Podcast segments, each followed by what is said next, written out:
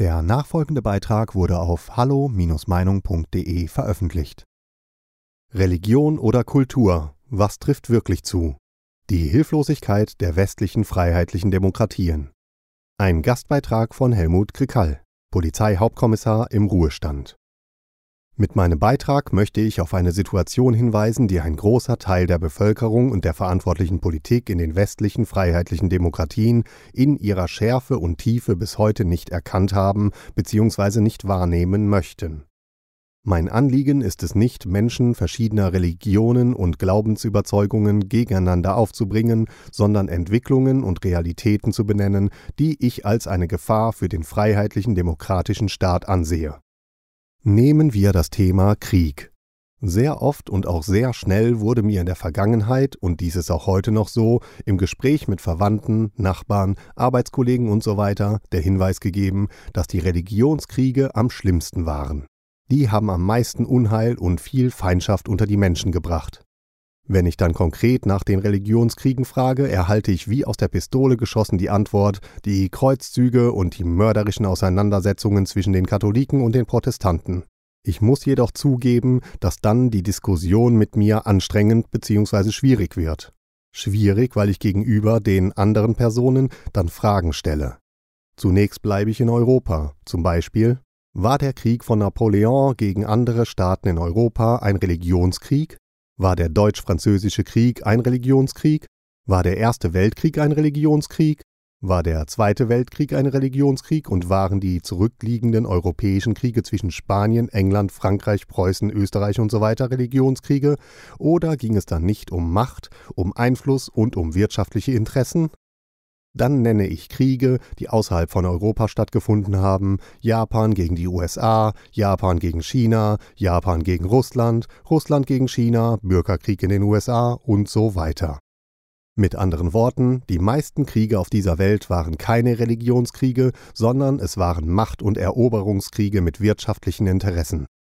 Aber auch lange vor der sogenannten modernen, aufgeklärten Zeit spielten Religionen bei einem Krieg mehr oder weniger nur eine untergeordnete Rolle, zumeist hatten sie jedoch überhaupt keine Bedeutung. Nehmen wir das Militärreich Rom. Diese Militärmacht gestattete einem besiegten Volk weiterhin an seine Götter zu glauben, man verlangte nur, dass auch die Götter der Römer respektiert und nicht verachtet werden.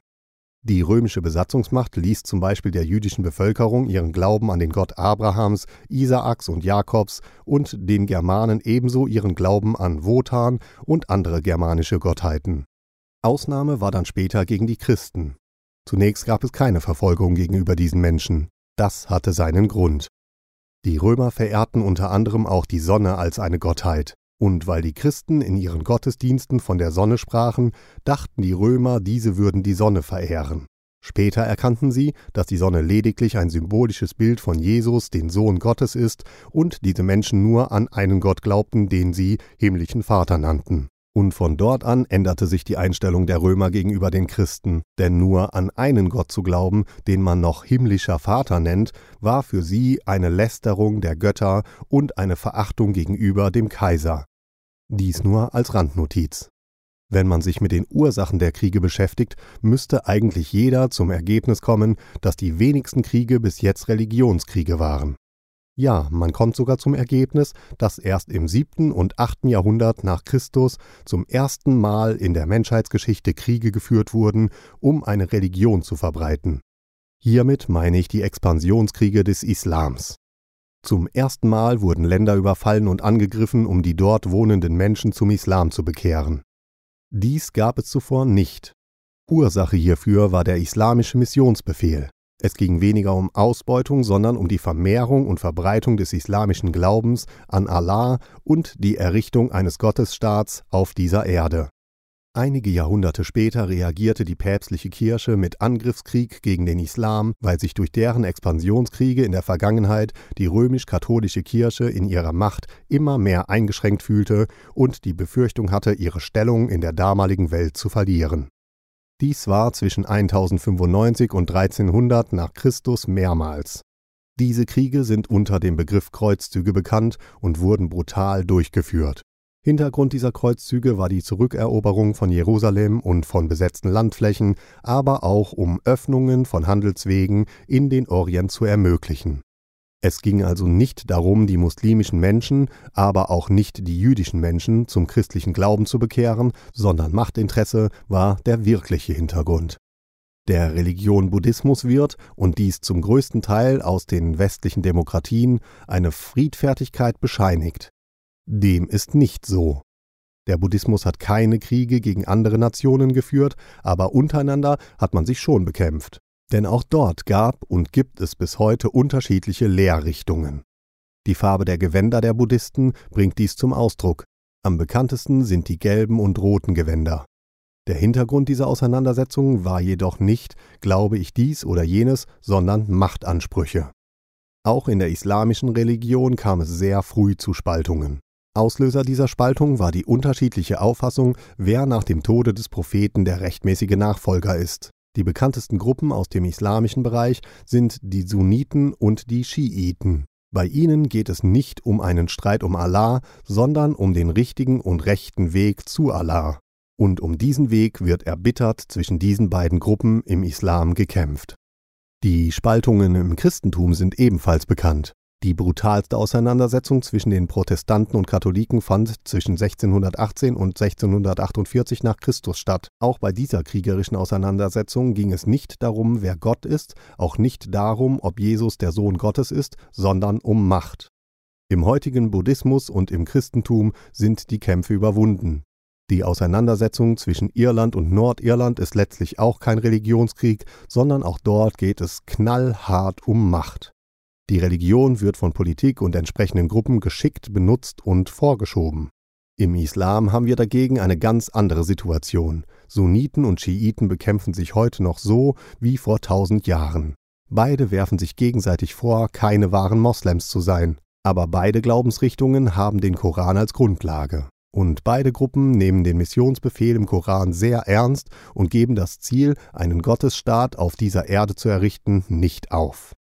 Daher auch immer wieder die Anschläge gegen die sogenannten Ungläubigen, besonders gegen jüdische Menschen und Christen.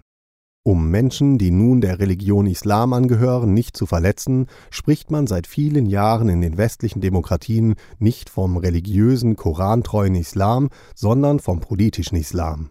Ebenso spricht man gerne von der fremden Kultur und nicht von der Religion. All diese Äußerungen werden nach meiner Auffassung nur ausgesprochen, um das Wort Religionskrieg zu vermeiden. Schwäche und Angst der verantwortlichen Politik in den freiheitlichen Demokratien vor dem Islam lassen eine offene und ehrliche Diskussion nicht zu. Vielen Menschen in den freiheitlichen demokratischen Staaten ist es egal, an welchen Gott ein Mensch glaubt oder an was er überhaupt glaubt. Diesbezüglich will der größte Teil der Bürger in einem solchen Staat, was Glaubensfragen angeht, in Ruhe gelassen werden. In einem säkularen, demokratischen Staat, und Deutschland ist nun einmal kein christliches Land mehr, entscheidet der einzelne Mensch für sich, an was er glaubt oder an was er nicht glaubt. Aber wenn eine größere Gruppe aus einer Religion dies nicht annehmen kann, dann ergibt sich hieraus eine gefährliche Situation für eine freie Gesellschaft. Nun möchten nicht alle muslimischen Menschen einen Gottesstaat errichten und andere Menschen mit Gewalt zum Islam bekehren. Nachdem die Theorie der Evolution in der Öffentlichkeit bekannt wurde, entstand im sogenannten früheren christlichen Abendland die Frage, gibt es einen Gott oder gibt es keinen Gott? Darüber wurde heftig in der Öffentlichkeit gestritten. Heute ist dieses Thema mehr oder weniger oder im Großen und Ganzen nur noch im privaten Bereich zu finden. Die neue Frage in der Öffentlichkeit heißt heute also nicht mehr, gibt es einen Gott oder gibt es keinen Gott, sondern sie heißt, wer ist Gott? Ist es der Gott der Bibel oder ist es der Gott des Korans? Man höre auf bestimmte Rufe in der Öffentlichkeit. Ich persönlich bin überzeugt, dass die säkularen und liberalen Muslime, ob in Deutschland oder in anderen westlichen Demokratien, zu schwach sind und alleine nicht die Kraft aufbringen können, den religiösen, nach dem Koran ausgerichteten Islam zu reformieren. Es ist aber notwendig, diesen Bereich im Islam zu überzeugen, dass die Menschheit sich im 21. Jahrhundert befindet und der Glaube in einem säkulären, demokratischen Staat eine Privatsache ist. Die bestehende Problematik kann nur überwunden werden, wenn in unserem heutigen Land, aber auch in den anderen westlichen Demokratien offen über diese Situation gesprochen und diskutiert wird. Die Politik der heutigen Zeit muss oder sollte ihre Strategie, was den Islam angeht, ändern. Hier wäre auch eine verstärkte Zusammenarbeit mit säkularen und liberalen Muslimen erforderlich, ebenso auch mit ehemaligen Muslimen, die sich aus der Religion Islam verabschiedet haben. Denn diese Menschen können wertvolle Hinweise über die Gedankenwelt der religiösen Muslime geben, weil die sichtbare und die geistige Welt im Kopf eines korantreuen Muslim eine andere ist als bei einem Menschen, der die Evolution angenommen hat oder bei einem Christen, Juden und Buddhisten und so weiter. Diese Tatsache wird oft nicht berücksichtigt.